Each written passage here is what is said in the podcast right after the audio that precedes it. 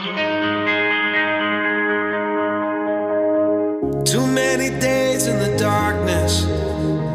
Welcome to Prevention is Cure, brought to you by PreKure.com, the podcast which brings you the latest in science and practice and challenging mainstream medicine and finding new and exciting ways of having a happier and healthy life. This series is looking specifically at mental health. We've become really concerned about the lack of translation of what science knows into what medicine does. In most societies, including the one I live in, one in five of us will have a serious mental health problem at some stage. The infrastructure, the practice, the gap between treatment and best practice is massive. This podcast series aims to do something about it. Prevention is cure. I'm your host, Professor Grant Schofield. In this episode, I talk with PreKure health coach and substance misuse and addictions expert, Lisa Birch.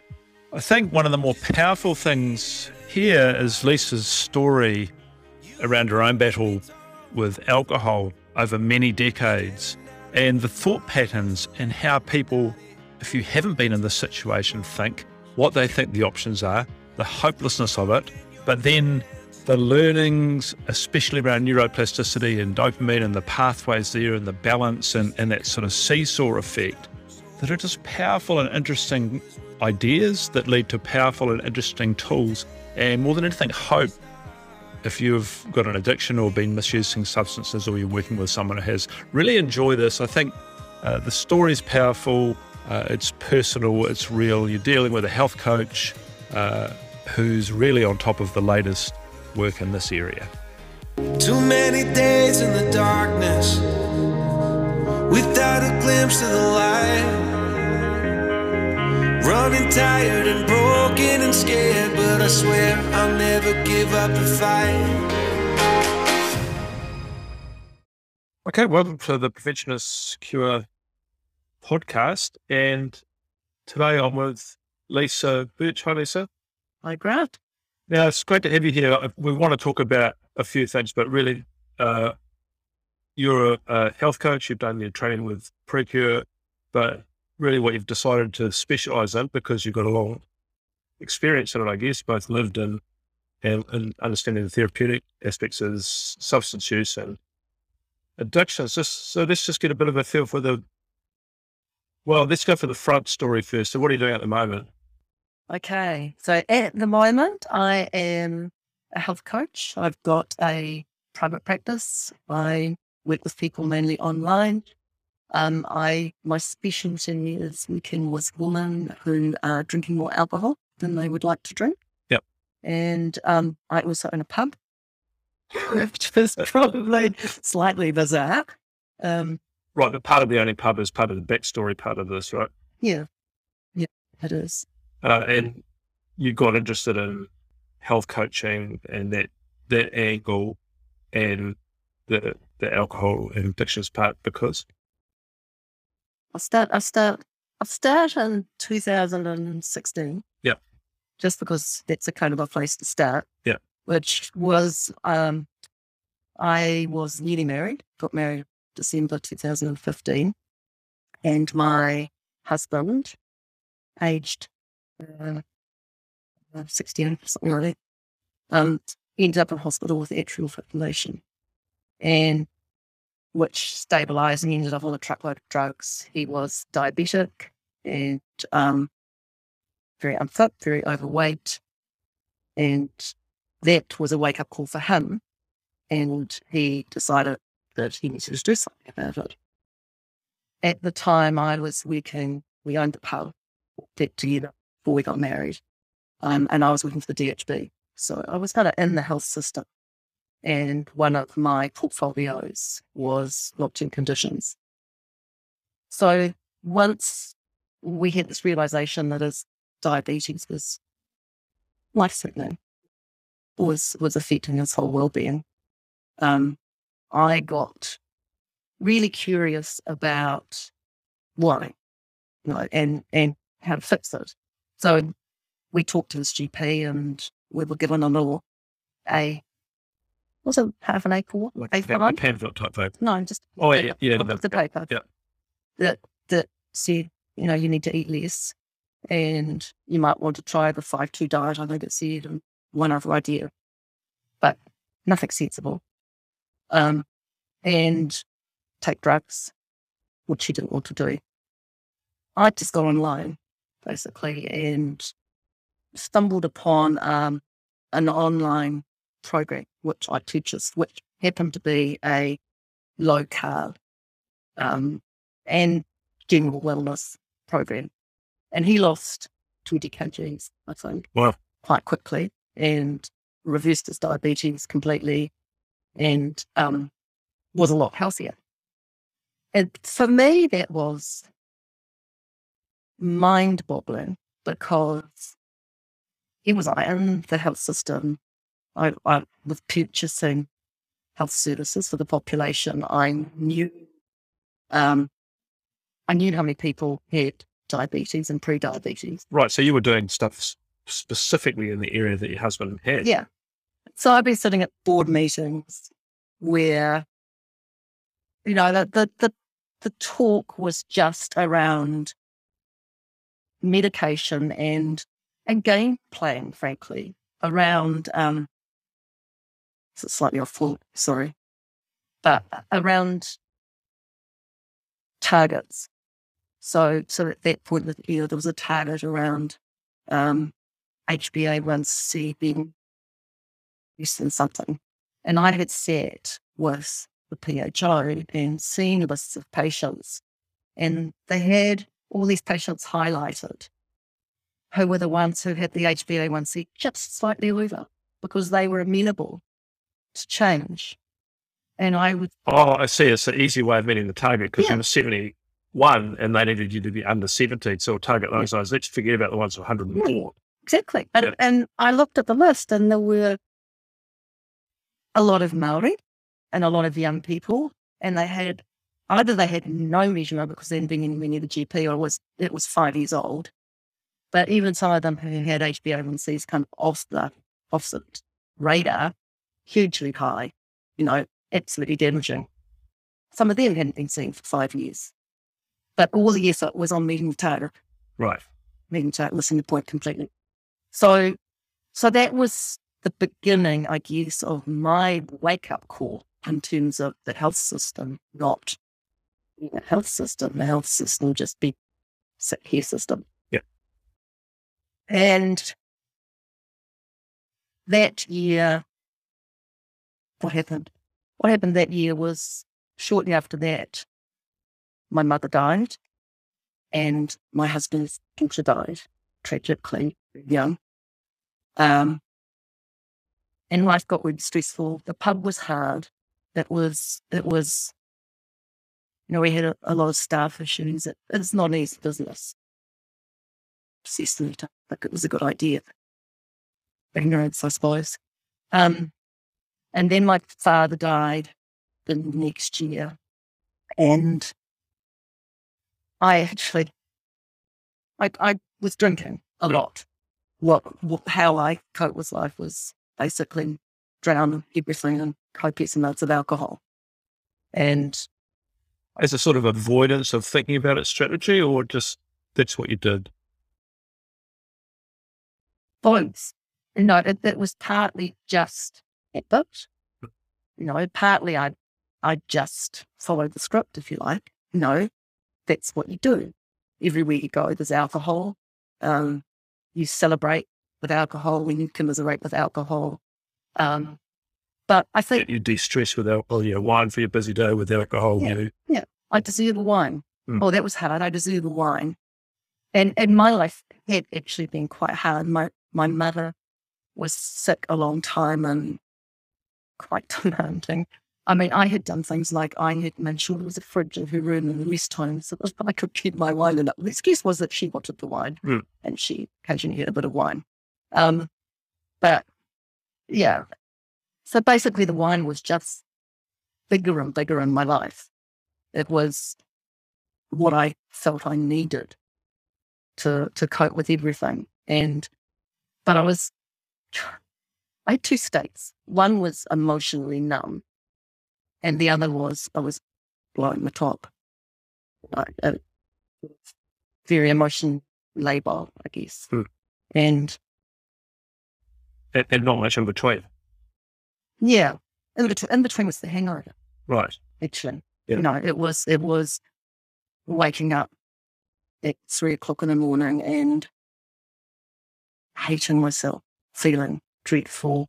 Um, think, what have I done? What did I say? What did I do? Um, just horror. I'd, I'd get out of bed at half past six in the morning and know I had to go to work. Um, my way of of basically getting myself to work was to go for a run. It was like actually that shock to my system seemed to be, Into sort of being mostly sober and good to go. yeah, okay, you know, like so. So I'd go for a run, and I, you know, I decided that high high interval, you know, high intensity interval training was the best. You know, Yep. that that that was because the bizarre thing was, you know, I'd sort of met my husband around his health, and I was supposedly a healthy person. So I was incorporating half the messages, but then I'd just blow it all with a bottle of wine. Mm. So I'd run, and honestly, sometimes I thought my brain would burst. I had this constant feeling in my head of just, I mean, it was kind of fuzzy, but it was also felt, felt. I had high blood pressure. Um, my heart rate was, I'd speed up sort of 200. It's running. And, um, but, but by the time I got home, the worst, the worst had gone. But, and while I was running, I'd be thinking, I'd be problem solving. I'd be, oh yeah, so what do we need to do about this and that and the other thing and kind of toxic. But then my dad died and the the day before his funeral, days before his funeral, I think, I went out for a run about 10 o'clock at night and I was drunk and fell over the dog and injured my leg Right. and um, ended up in an after hours medical centre. To see whether my leg was broken. Oh, I think I got a tendonitis and something. I can't remember. But the GP who I saw, oh, I said, oh, I've got chest pains. What pair? And that's all. He did all off my chest. And she, she um, got really worried and said, like, had heart problems. I said, no, I'm sure I can run. I'm good. I'm fit. I'm no from my heart. I think, see, I think it's probably heartburn. And she asked the question, she drinking, which, despite having a growing list of health issues, no one's really, because that's the other thing about the health system. You know, they, they have this drinking question and they're supposed to provide brief interventions Yeah. because theoretically that works. Yeah. And they get funded to do that. Someone counts the numbers of brief interventions that have been given, but but you know, and actually, if two or three years before this, I had had the brief intervention, and I was asked how much I drank, and I said, "Well, I think I've probably drank more than I should. What am I going to do about it?" Yeah. don't know. Drink less. anyway, this is not what this doctor said. It said, "What are you drinking?" What what, Yeah. what did you reply? So I said, yeah, and I actually, because my sister was, she just arrived from UK on a plane. She had pneumonia. So we went together. And for some reason, because she was there, I thought I needed to be honest. So I told her to not. And I said, I don't lot.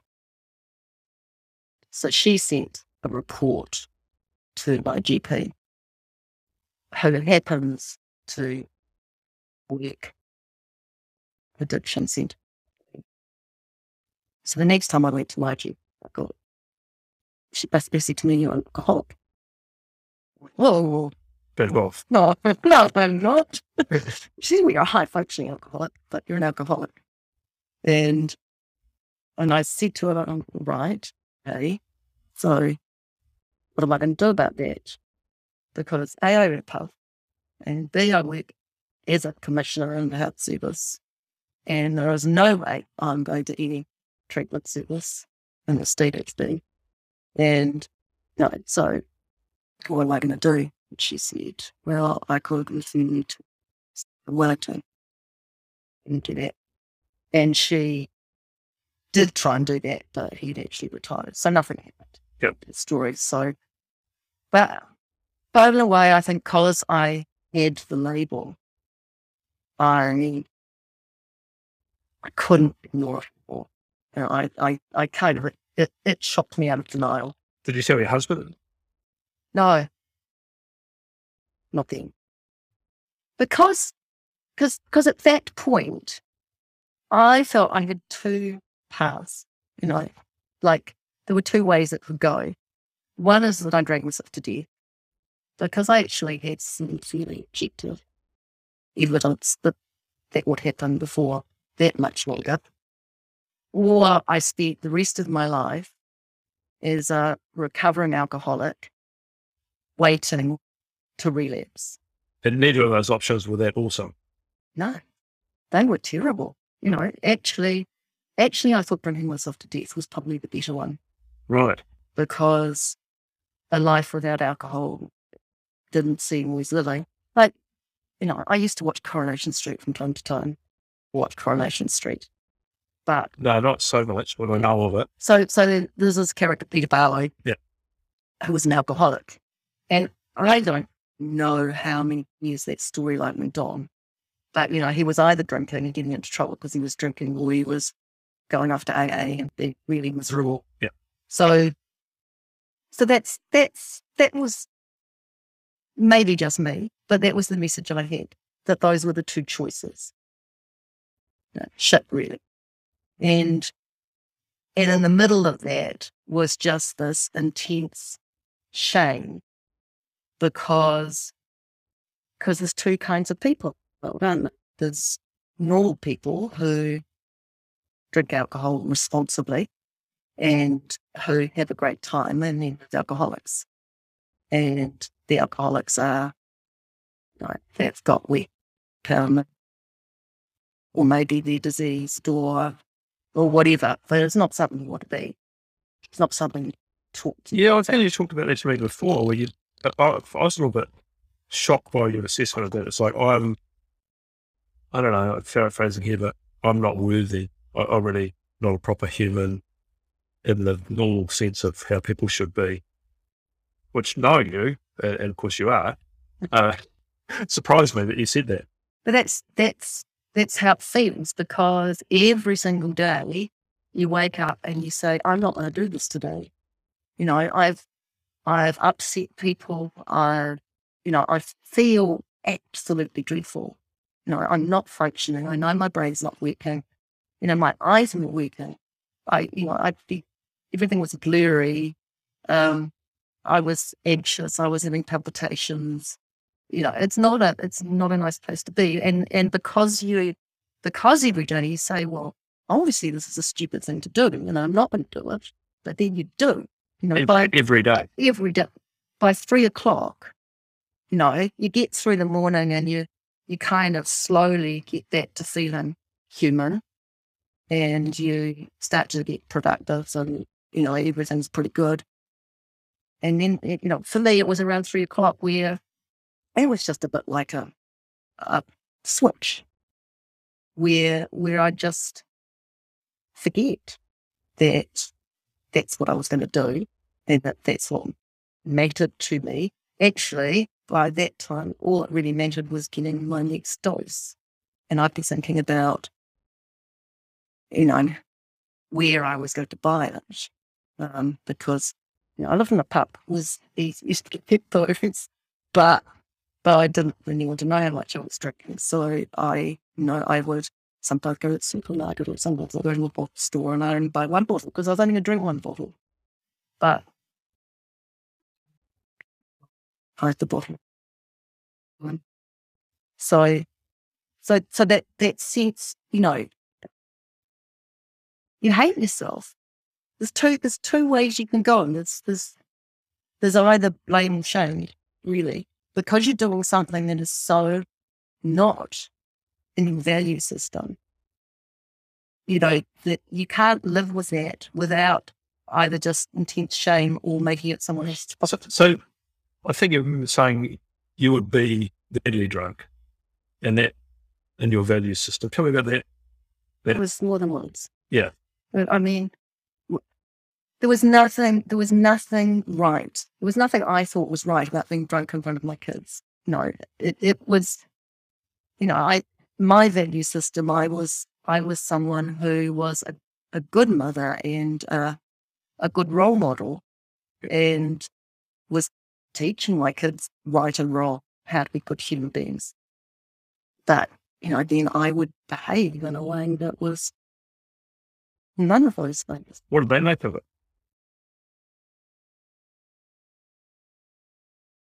Um, my, it's interesting. I was with both my kids in the car. They're both adults. And we went on a holiday together last year. And I don't know how it came up, but my son said to me, That wasn't that bad, mum, was it? And I said, Oh, that's good. He didn't think it was that bad. So I said, I had my daughter ripped into me later and she's, Mum, that was, it was terrible. You know, it was really bad. Hmm. So, so somehow maybe I just got worse. Yeah. There's four years between my kids. So maybe when he was growing up, I had him more under control. And he's always, I didn't notice this. She's much more in tune with,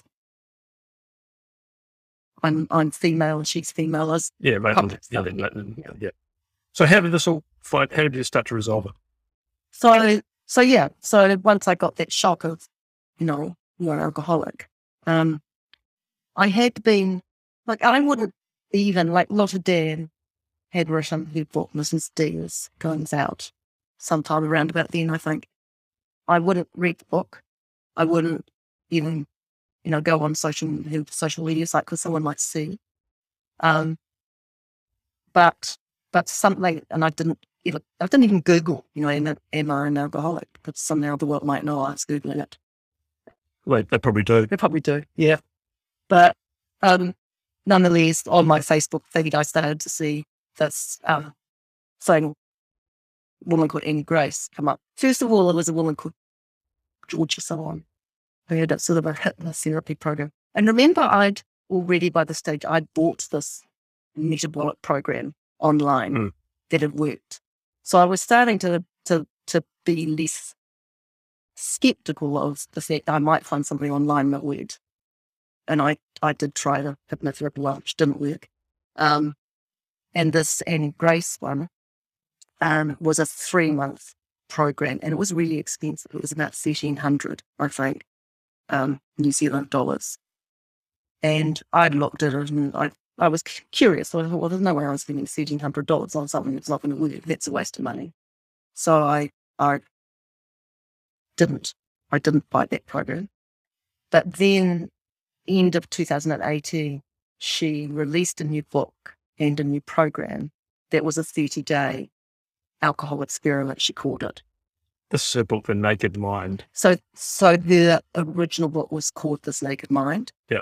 And, and then she kind of repackaged um, that into a new book that basically put the same information into sort of 30 chunks and said, come on, just give it a go. Just you know, you can do 50 days and I'll, I'll show you how you can change your mind, get control out over alcohol. And it was 47 US. So which you felt was better than the 800. yeah. And, and bear in mind that this is this is 18 months after I fell over the dog and ended up with a doctor. So there was quite a long period of time of, you know, just being in misery, but not knowing what to do about it. So I figured the $47 was going to be okay. And I could afford that. Had nothing to lose. I was that much on wine. A couple of days. So I bought the book and um, I'd pre ordered the book and I signed up for the program, which started on the 1st of January 2019. and ignored it for the first day. Oh, the first the first day because the state's kind of the day behind us. So January the first, January the first, I didn't need to do anything because it wasn't January the first for her. Yeah. So January the second, I thought, oh, I'm supposed to be stopping drinking today. But I had, I just had no faith in myself whatsoever. But I did drink less. I probably drank half a bottle. January the 3rd, some little pathetic thing wrong. I think my husband looked at me sideways and something, and I just lost, lost it totally and drank a bottle. So I woke up on January the 4th with a stinking hangover. Just at that point, I thought at least at least I had the sense to open the book, and I actually read the whole book that day, and I watched the first video, and she she said basically it gave me hope. She said, "Look, you know, because she described her journey, which was exactly my journey. No, that's that's basically been and she convinced me that her life was really better and richer and that I had nothing to lose by losing alcohol and that it could be done. Yeah, that wasn't the thought pattern that you had. You thought that alcohol was needed for this Yeah. and this, and Yeah. without it, you wouldn't have this or that. Yeah. So, so it kind of caught me at that low ebb and I thought, and it gave me hope. So basically, basically a third path opened up. You know, I had that dying or the miserable recovering alcoholic and suddenly I had this little glimmer of hope that actually maybe there was another way. Maybe there's a life without alcohol that's all, that's all right Mm. and I can do it. I can get and at, the- and at that point, I just toughed it out for that first 24, 48 hours, as she suggested.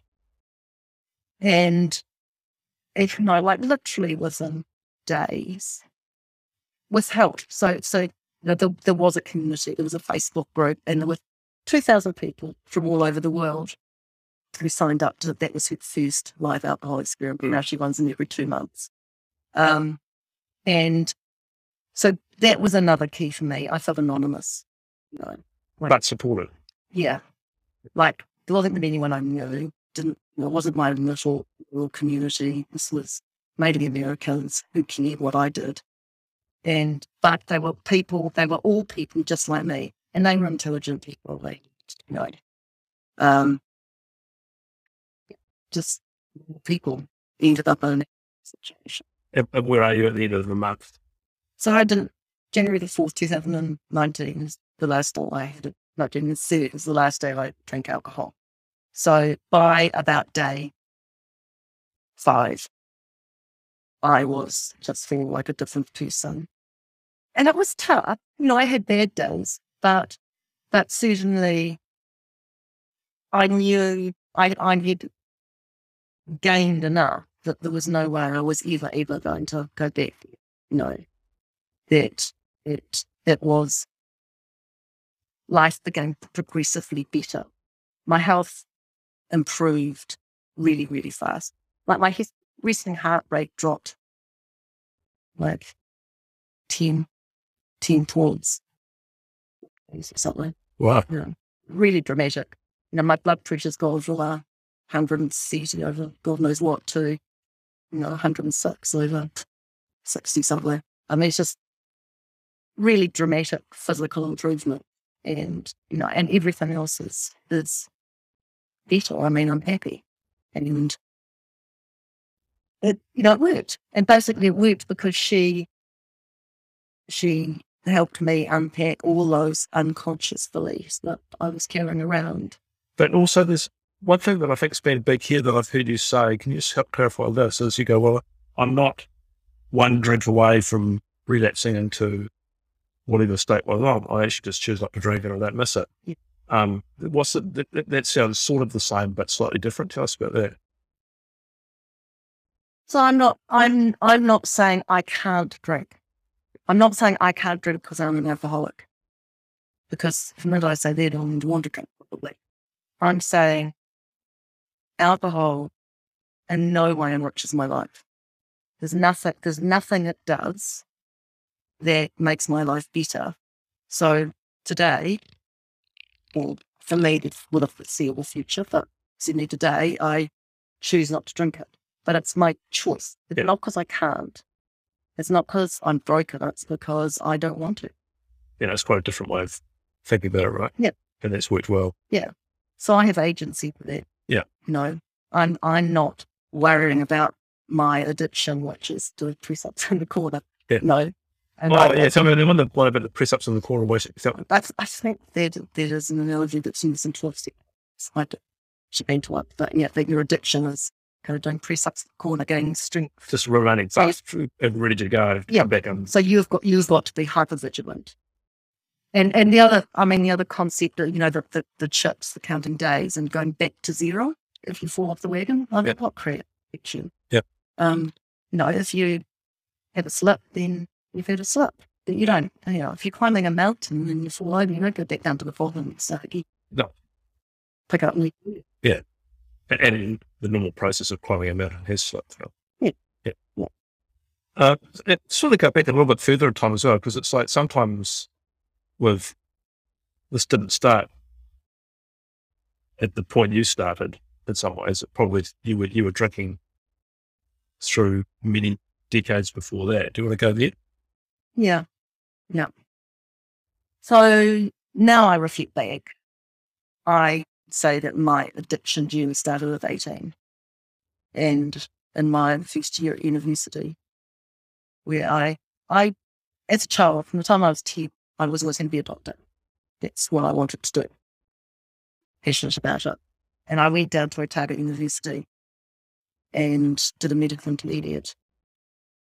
And decided I didn't want to be a doctor. Yeah. Um, for a variety of reasons. But I was intensely miserable and yeah, didn't have didn't have the resilience to deal with sort of being away from home, being apart from my codependent mother, um, being away from my boyfriend of three years, being in a hostel when I'm an introvert, Mm. um, and and and loss of my dream. You know, I'd gone from someone who was going to be a doctor, which in my family was a big deal. I'd been a high achiever at school. You know, I was a diligent, good, well-behaved child, and and I kind of didn't know who I was, and and I just floundered around. And you know, if alcohol had been available then, like it is now, I probably would have just found alcohol, um, but it wasn't. That that so, and I didn't, I hadn't really drunk very much at all. I did my one foray to the pub that year. I shouldn't got arrested. I have a criminal record for underage Oh, drinking. you do. Yeah. so yeah, my, my problems with alcohol started then. But what I, I actually made a deliberate decision to try smoking because I, I've been really opposed to smoking. I, I'm losing smoke, but I said, well, I just don't know what to do with myself. I feel so awful. And I could buy cigarettes and I discovered made me feel so much better. So that started, I, I used nicotine basically to manage my emotions for years. Um, so that was, I was 18 when I started smoking. And I was still smoking when I had my first child. And felt terrible about it, but it wasn't as, you know, he's now 33. It wasn't such a big thing that, you know, knowledge about the dangers of smoking. When I first started, you know, my first job was smoking at an office Mm. at our desks. Um, by the time I was pregnant with my second child, I think the, the, the understandings of the dangers of smoking in pregnancy were pretty well known, but I couldn't stop. And I tried, I tried really hard.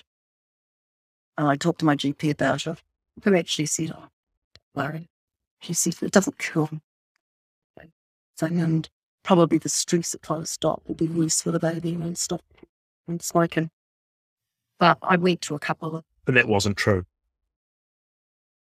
went to a couple of programs, but um, I the other thing that happened to me was I had a very beloved old dog, dead for years, and I, when I was pregnant with my second child, I shut him in the car in the middle of summer, forgot.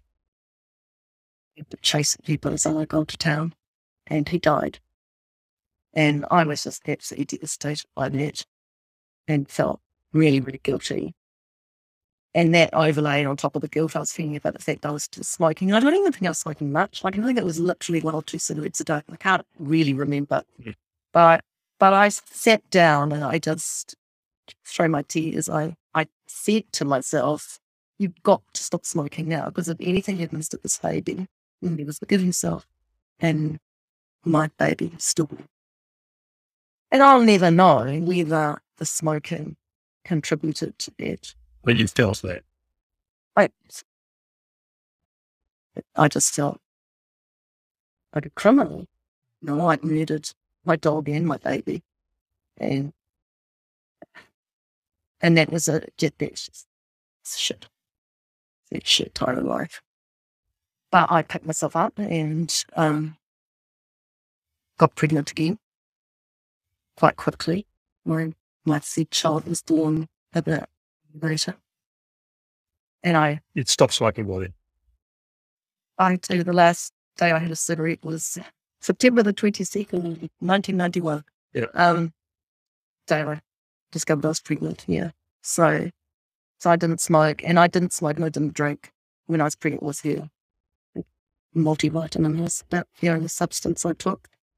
And, but then once she was born, it all just came back. No, I was, I was still grieving.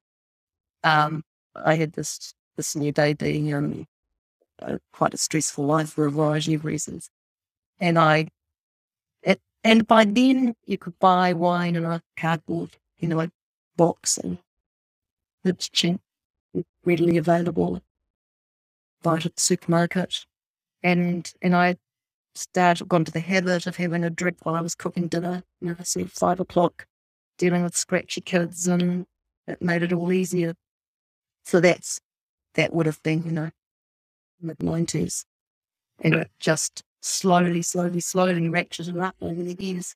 Do you feel that any of that trauma is part of what you were trying to deal with? Oh, absolutely.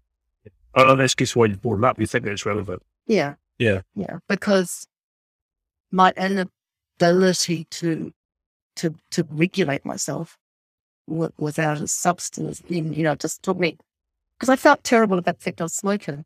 You know, it's, it's that not being able to control yourself.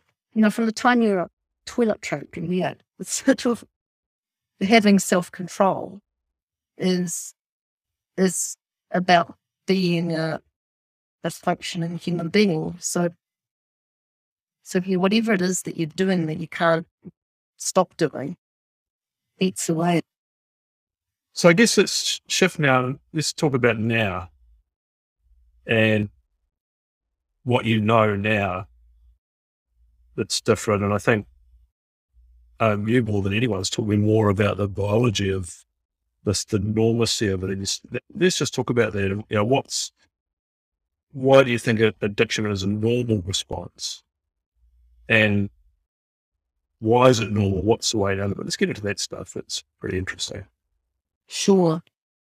So just, I guess the, the, just taking one slight step back to sort of between then and now Yeah. is, is that, that, um, juxtaposition of sort of the realization that diabetes was something that you could fix. And then the realization on top of that, that alcohol was something that you didn't need to take, you could fix. Yeah. Got me really, really curious. Yeah. They went lifelong illness. Yes, yeah. And that that whole idea of empowerment and developing agency, and that that was when I, um, I signed up to the PreKure course, and I started training as a health coach. I also signed up with Annie Grace to, um, I'm certified as a coach with her. Yeah. And I'm currently doing a neuroscience course. So I can't yet. I said, really, really curious about the why, because if you know why, then you can fix it. Mm. So,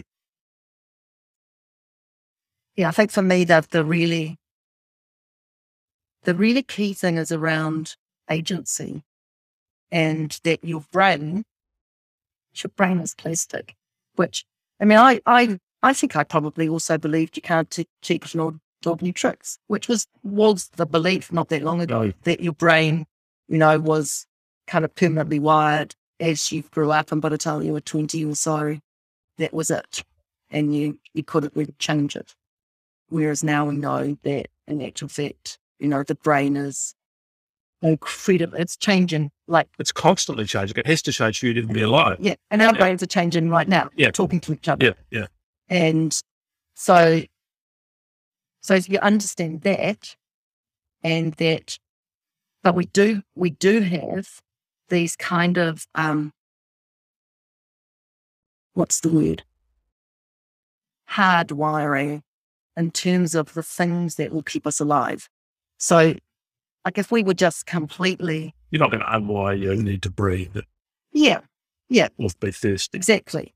Yeah. At, at, at, at one level, you've got bits of your your brain that are driving your body to to breathe and your heart to beat, and you know that, that those basic functions that keep you alive. Your digestion keeps going, and then the next level, if you like, is that those things that sort of instinctive. Um, I don't know. I suppose it's what should talk about that, but but that are in that limbic system of your brain that make you want to do things like so so the reward circuit in the brain Yeah. which is the thing that basically is easily manipulated to drive an addiction Right. And it needs to be able to be manipulated because if it wasn't able to be manipulated, you couldn't function because you need to cycle depending on where you are, where you're living, your environment, into places that you have, you need extra motivation to go and find food or a mate or whatever. Uh, you need extra reason to run away. Yeah. Uh, and when you've got the reward, then there needs to be some pleasurable experience because that will drive home the probability of it happening again or not. So that, that's what you're saying, right? Am I paraphrasing correctly? Yeah. So so so basically this reward system in your brain it makes you it makes you want something. Mm. And it's it's powered by the neurotransmitter dopamine predominantly. I mean the there's like this incredibly complex sort of dance or symphony of of electrical and chemical signals going on in your brain all the time. But so that dopamine is is the one that really makes you want to do something. Mm. And when they knocked out dopamine receptors in um, a mouse, I think it was, or a rat, like it, it literally didn't want to eat. Its motivation is gone. Yeah, you can put food in its mouth and it will chew it and swallow it, and uh, they say appear to enjoy it. I don't know that it's Yeah. enjoying anything, but but it wouldn't walk across the cage So to get food because it had no desire. No, we wouldn't breed. We we we would sit around. I mean, I guess the the the opposite to that very dopaminergic state is being completely blissed out Hmm. in some drug. I Well, I mean, that's that's essentially what's happening. You jam dopamine up so much with, say, methamphetamine, there's no, it's at its ceiling. It's not going any further. You're not desiring. There's nothing else that's going to motivate you at that moment. Yeah. Yeah. And so dopamine's really absolutely critical for drive and motivation. And uh, it, it's it's also so there's three main pathways, and one is this just the the wanting pathway in the striatum, Yes. and then it, it also um, has a pathway through to the motor cortex, and um, Parkinson's disease is related to dopamine deficits. And but it also signals up to the frontal cortex. So that's the bit that makes you basically think about how you're going to get what you can and, and communicate with other people and make a plan and all those things. So so that's that's a really, really important system. But it it gets you get like these giant surges with drugs and they they do interact with different parts of the brain depending on the substance, but they all share that basically a big rush, a flood of dopamine. So that, that so that you really, really want something. And Next time, next time you want to get that same outcome, it's pleasurable. So, you- so you might have some sugary food, it might double your dopamine, I think. You might have some cigarettes, it might quadruple your dopamine. yeah, and that's it's if you- Alcohol, yeah. um, methamphetamines, you know, like a thousand times. That's the one that Yeah, that's right. So, so, so it's in that scale. Meth- Methamphetamine pretty much maxes the system out, um, and that's why it's so addictive. Right? It, it pushes you here, you reach this peak, um, and then you want more. But something strange is happening here, right? About wanting more. The system is in adaptation. yeah, yeah. Tell me about that. So it's a one point two, yeah. Because really, um, how it works is by basically telling you that something's good. So if you're if you're a caveman and you're a woman, Yep. probably a woman because you're out gathering food, hunting something, Yep. and you come across a patch of berries or something, there'll be a whole lot of things about that experience that help you find them again. So it's it's about laying down those pathways for something that is has a high survival value. So broccoli tends not to work, for example. Yes. Something with lots of calories probably does. And there's some interesting stuff around foraging behavior in terms of sugar and Mm. certain times of the year. But but what happens when you stimulate those dopamine pathways too much is that you get a down regulation. So you get this this they don't really, I don't think, completely understand because slightly different stories. But I think there's two processes. One is that your brain down regulates your dopamine receptors. So it takes more and more and more of something to get the same effect. And also you tend to have other processes that counteract it because your brain wants to stay at homeostasis. You know, it, it can't be in that place all the time. Things need to be, be settled. Right. So let's say the methamphetamine example, like you have, you ramp up your dopamine system and dopamine production 10, 100,000 fold, whatever. Um, that's very pleasurable, that initial hit. But immediately there's a shift. So the same dose the next time won't achieve the same outcome. And when you go back, as you say, am I getting this right? You, you actually go back below normal. Yeah. So you actually feel with, is, is that what withdrawal is? Or Was that the yeah, yeah. So you, you get a a state where your brain adapts, so it sort of down regulates your hedonic threshold. Yeah. and basically you you feel less pleasure in everything, and and you've pumped up other stress hormones largely that have sort of counteracted that positive effect. So you get a sort of a tipping. Um, Anna Lembke, you know, has this seesaw um, analogy where, you know, the more you sort of put um, pleasure, uh, pump up the pleasure, the more your gremlins, as she calls them, Come back. um, jump on the other side. And so over, over time, you get that adjustment into, Right. So, so, so initially, this is your feeling good, feeling normal, just being a human being. You have, you start to over pump up your dopamine and it responds by pushing your normal state back here. Yep. So now I don't feel very good. Yep. Now I'm more motivated to get back to normal. I think I'll do that by pursuing that substance again. And, and all you're doing, and I get people talk about this with tobacco, if I'm right, is that uh, actually with a cigarette, all you're doing is getting back to the, the state of a, a normal uh, non-smoker. yeah, like literally, literally that withdrawal Yep. is, is those gremlins or those opponent processes, what we're going to call them, kind of making you feel terrible. So you, you want to do more of it just to deal with the withdrawal. So basically the, the pleasure you get is actually just stopping feeling shit from withdrawing. Yeah. So And, and, and so then that's actually just a completely normal process for the brain to happen. This is how the dopaminergic system works. Yep. Um, Yep. There's not something wrong with you, yet 100 people get a knee operation and 100 people get prescribed oxycodone and only 10 come out addicted. What's why? So, so Shouldn't they all be addictive? yeah, well, they don't, they don't all get addicted. Yeah. So, I mean, there's a, a, a variety of reasons why people get addicted. There was a point I just can't quite remember what it was I was going to make.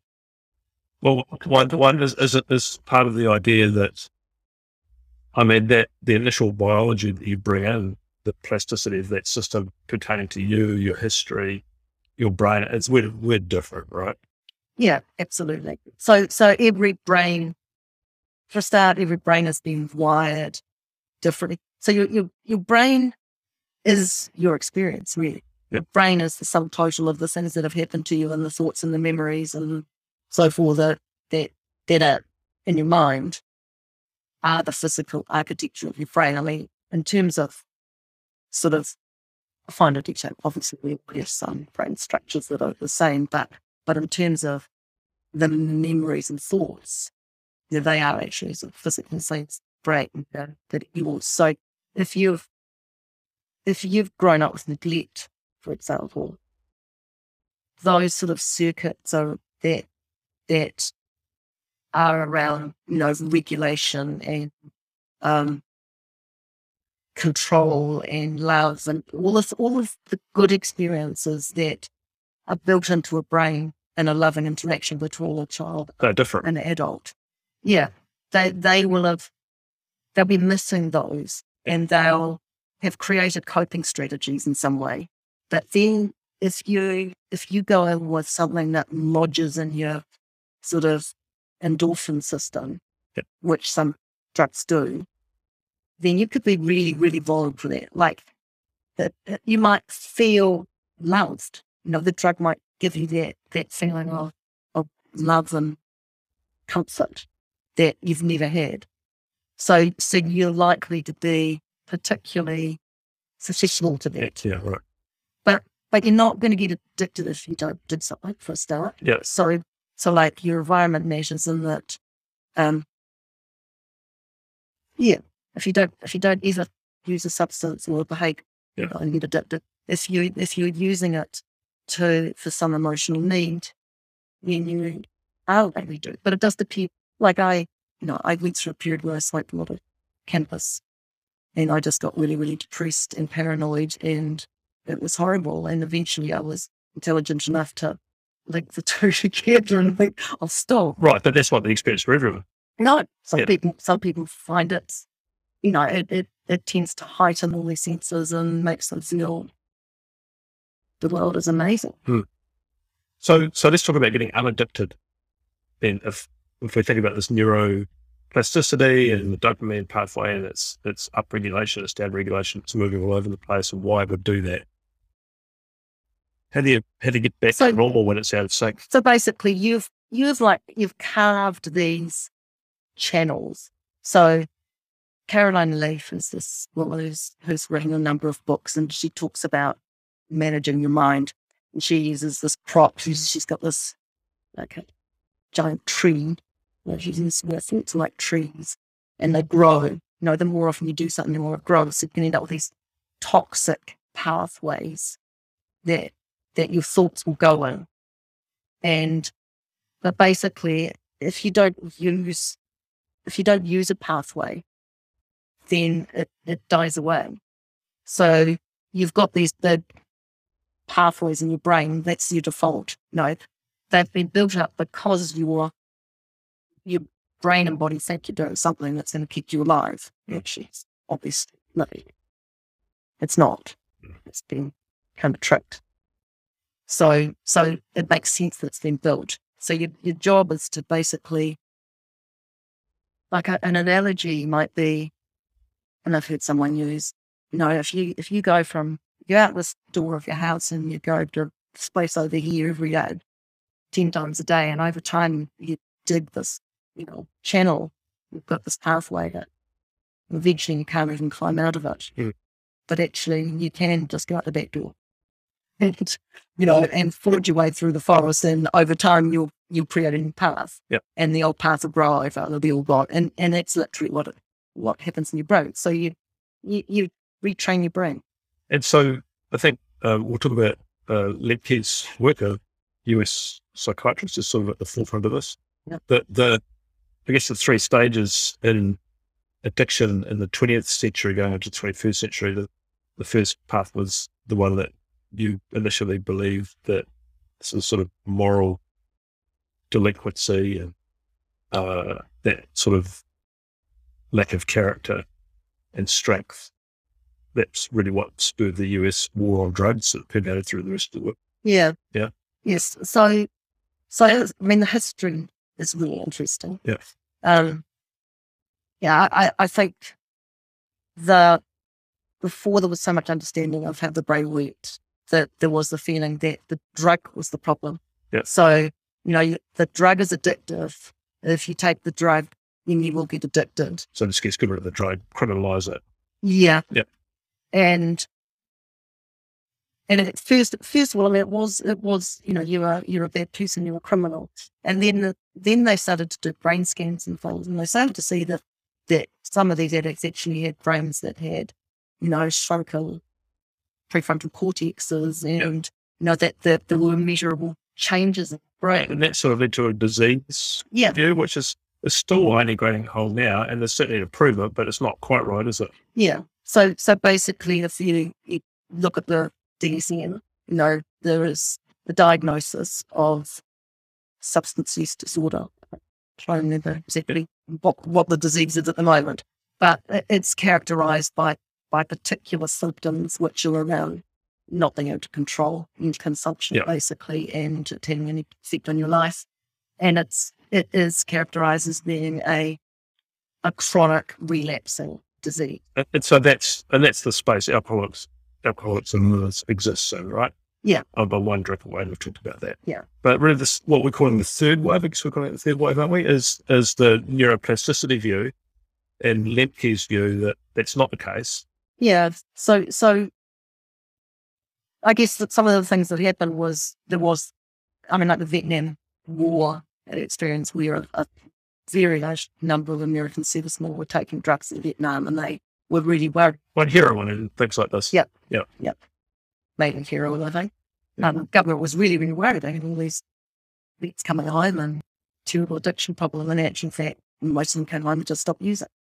Yeah. Um, and then there were the rat park experiments where, you know, you can, you can get rats addicted uh, quite easily.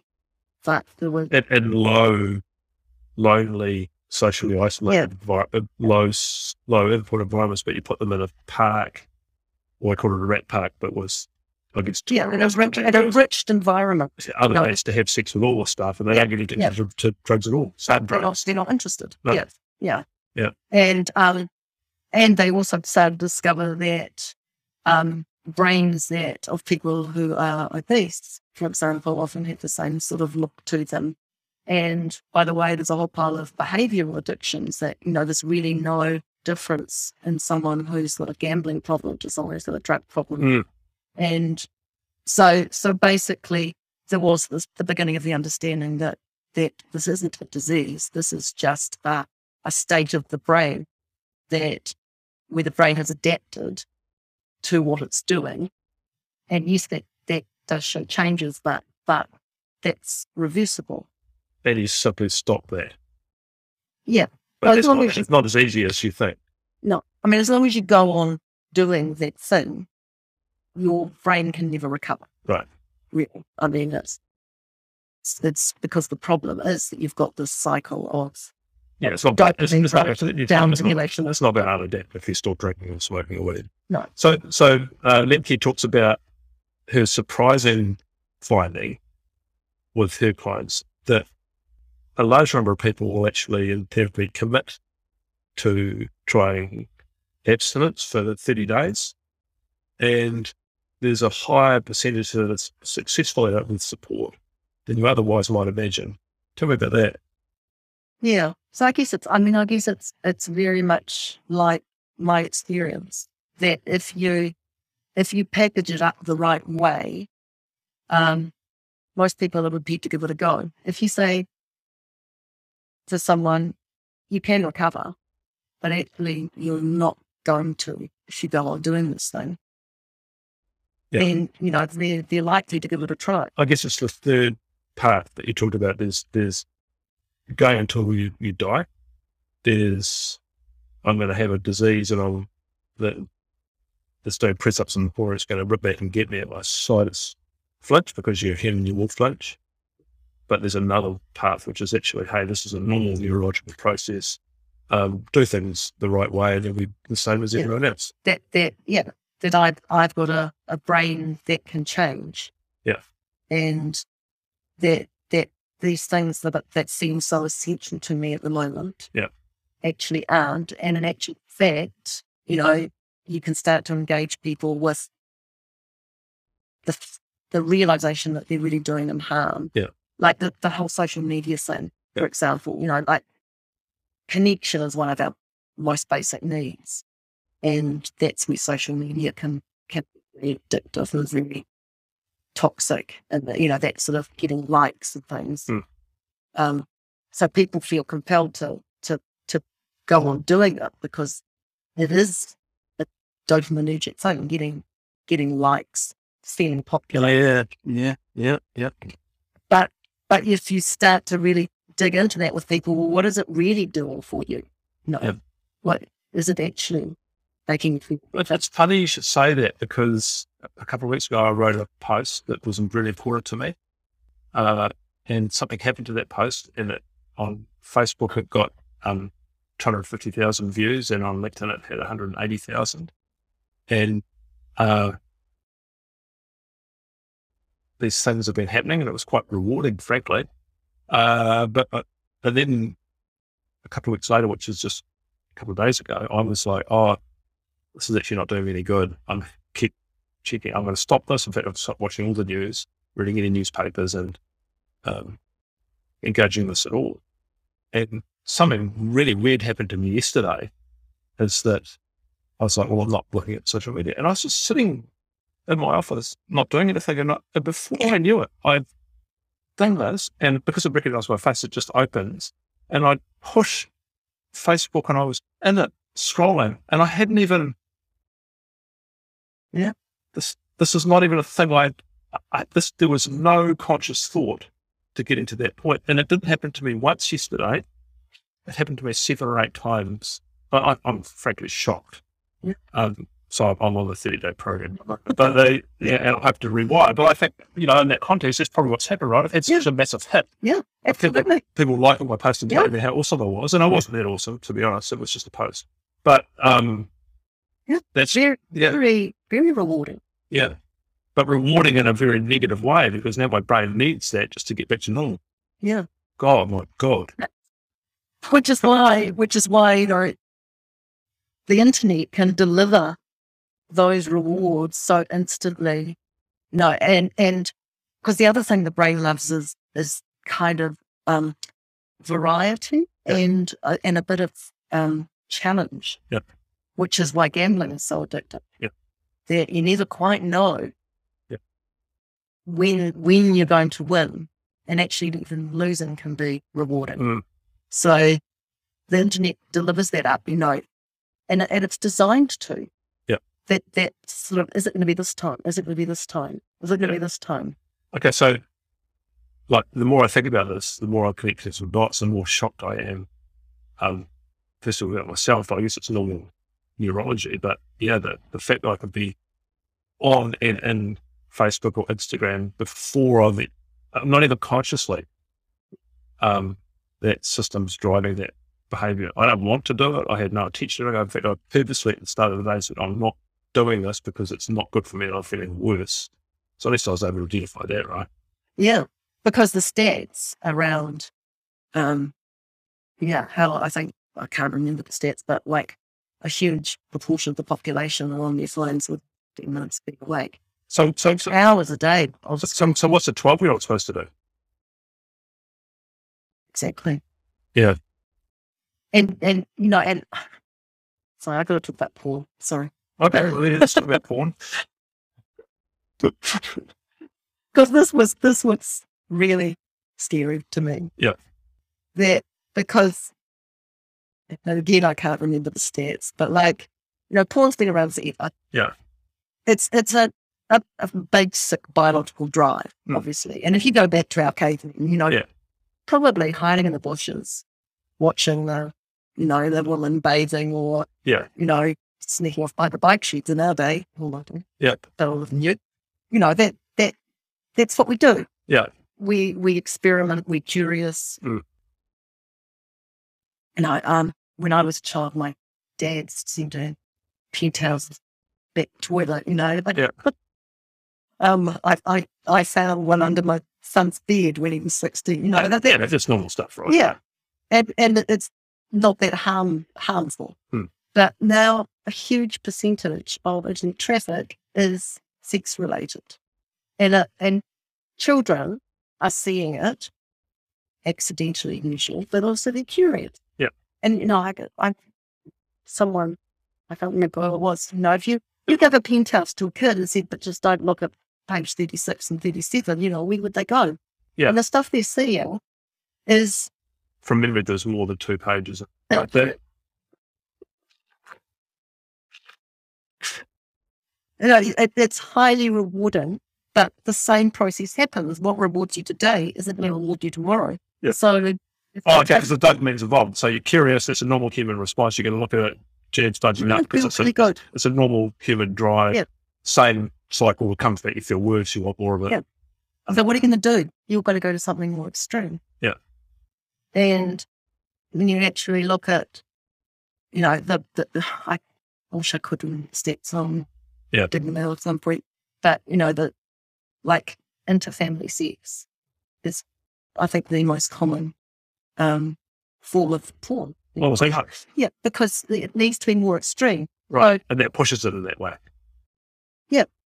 Yeah. So, so what works for you today, because masturbation's involved, usually, um, isn't going to work tomorrow. So you start. So, dopamine goes up, it comes back worse, you need more. Yeah.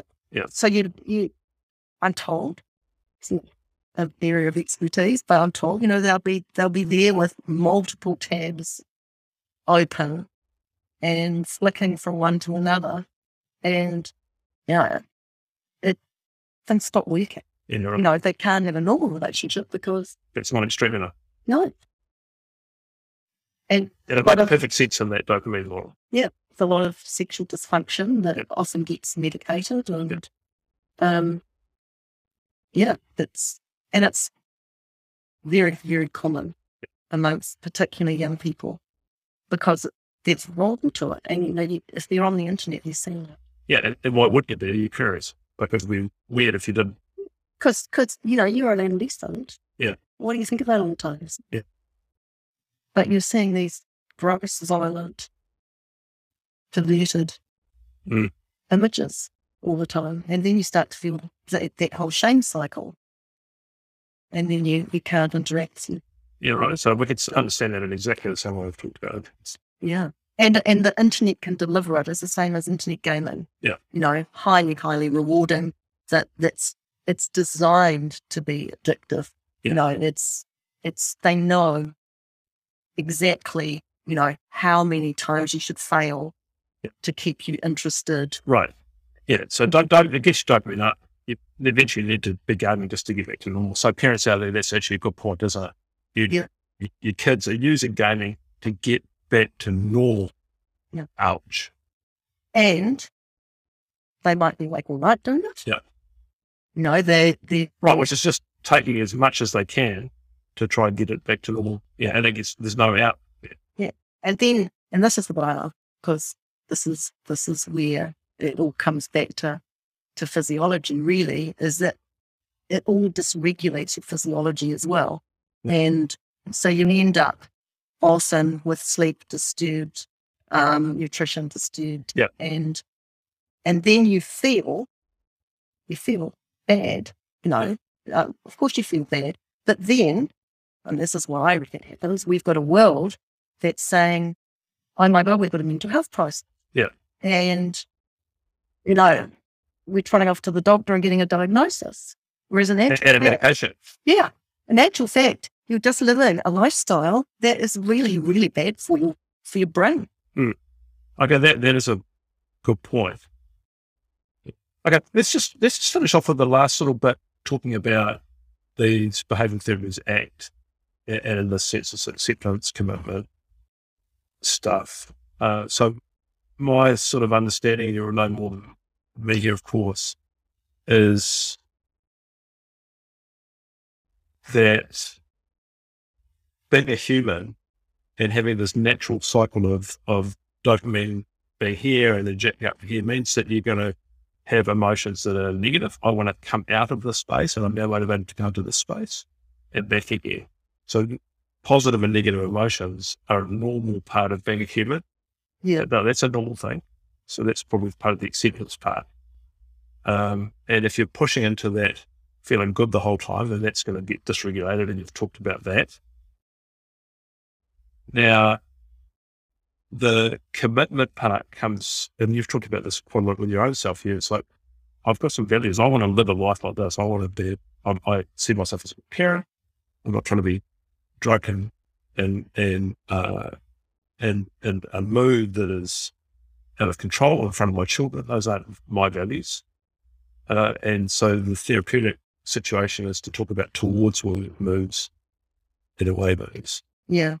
Yeah. So, so, so it's, it's, they call it delay discounting. Yeah. So where, you know, the reward now.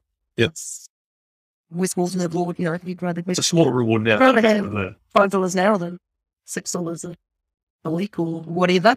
Yeah. Because because the reward now seems more you know real. So that's Mm. with leaving money. But with an addiction, then you've you've grossly exaggerated the value of the reward now and you lose touch. You've discounted, is that all the discounting is? You've discounted Yeah. one in the future. Yeah.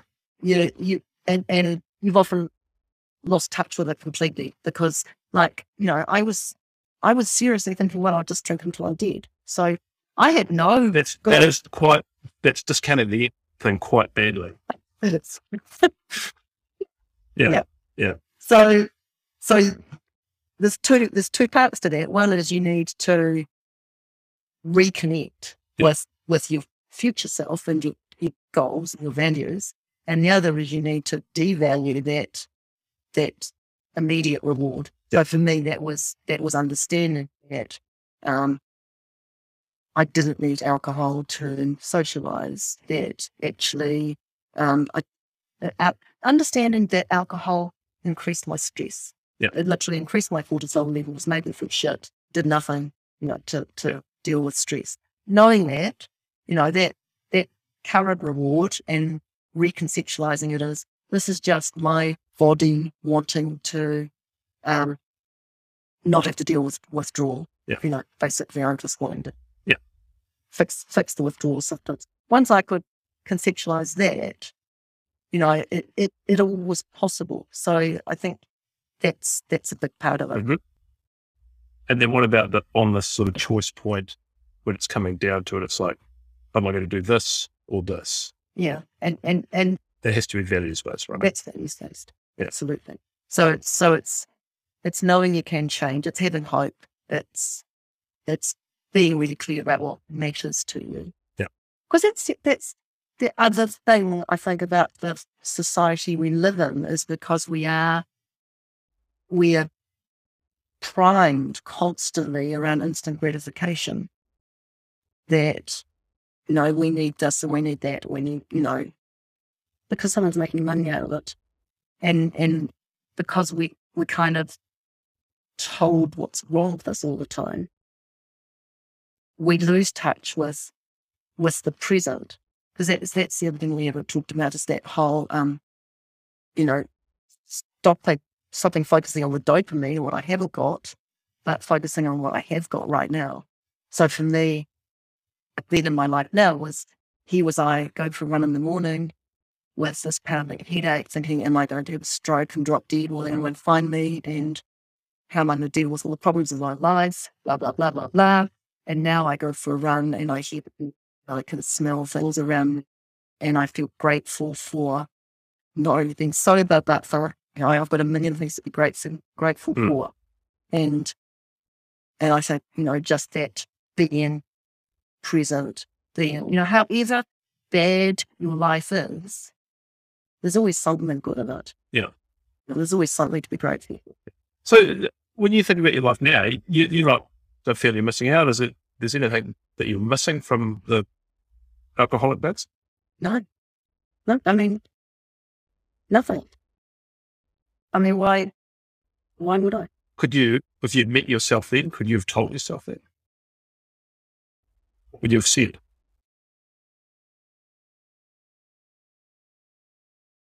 I know, I like to think, I like to think that I would have listened. And I think, You know, what, what, what, what would you have said? Oh, well, I might have just said in there, and of course I can't, but, um, No, no, but not the you. What would you say to the old self? oh, to the old self. What would your message be to the you? God's sake. But was that going to work really? What was a constructive message to you? I just, just, you can change. You know, I think literally it doesn't have to be like this. Yeah. And it's not that hard.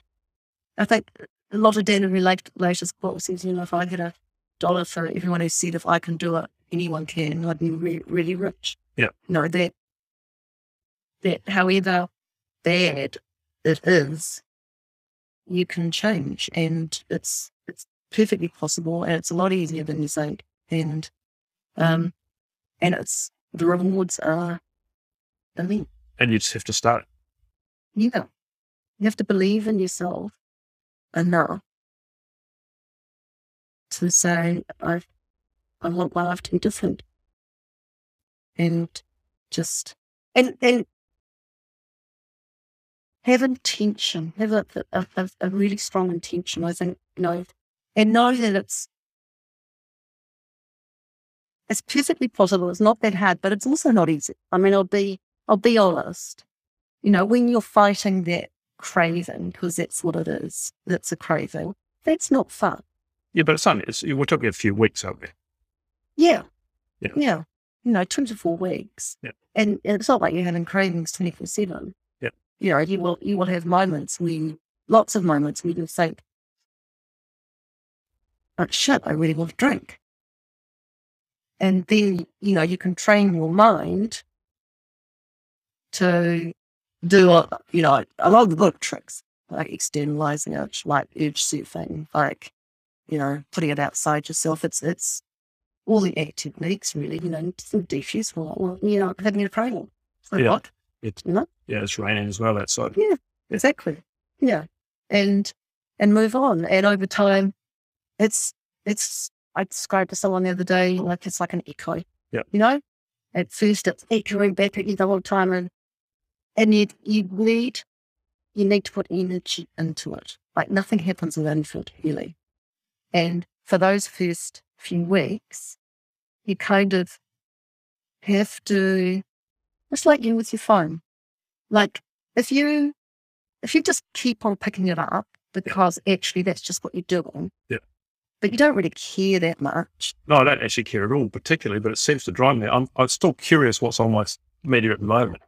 Like mm-hmm. re- in a motivating way, which is weird, right? Yeah. Hopefully that it parts. Is that it parts us, right? Yeah, it does. But you've got you've got to put the effort. You've got to care enough. You've got to you've got to care. You don't want to be that person Yeah. who's constantly on their phone worrying what other people are thinking and saying about you. Yeah. And then you've got to put the effort in. You've got to put enough effort in to be deliberate about not picking it up. Yeah. Or making rules with yourself or whatever's going to work for you for the change to happen because you don't get those. It's like learning to play the piano or drive a car or ride a bike or any other thing. You don't you don't get there without wanting to get there, putting the effort in And doing it. and practicing it. Yeah.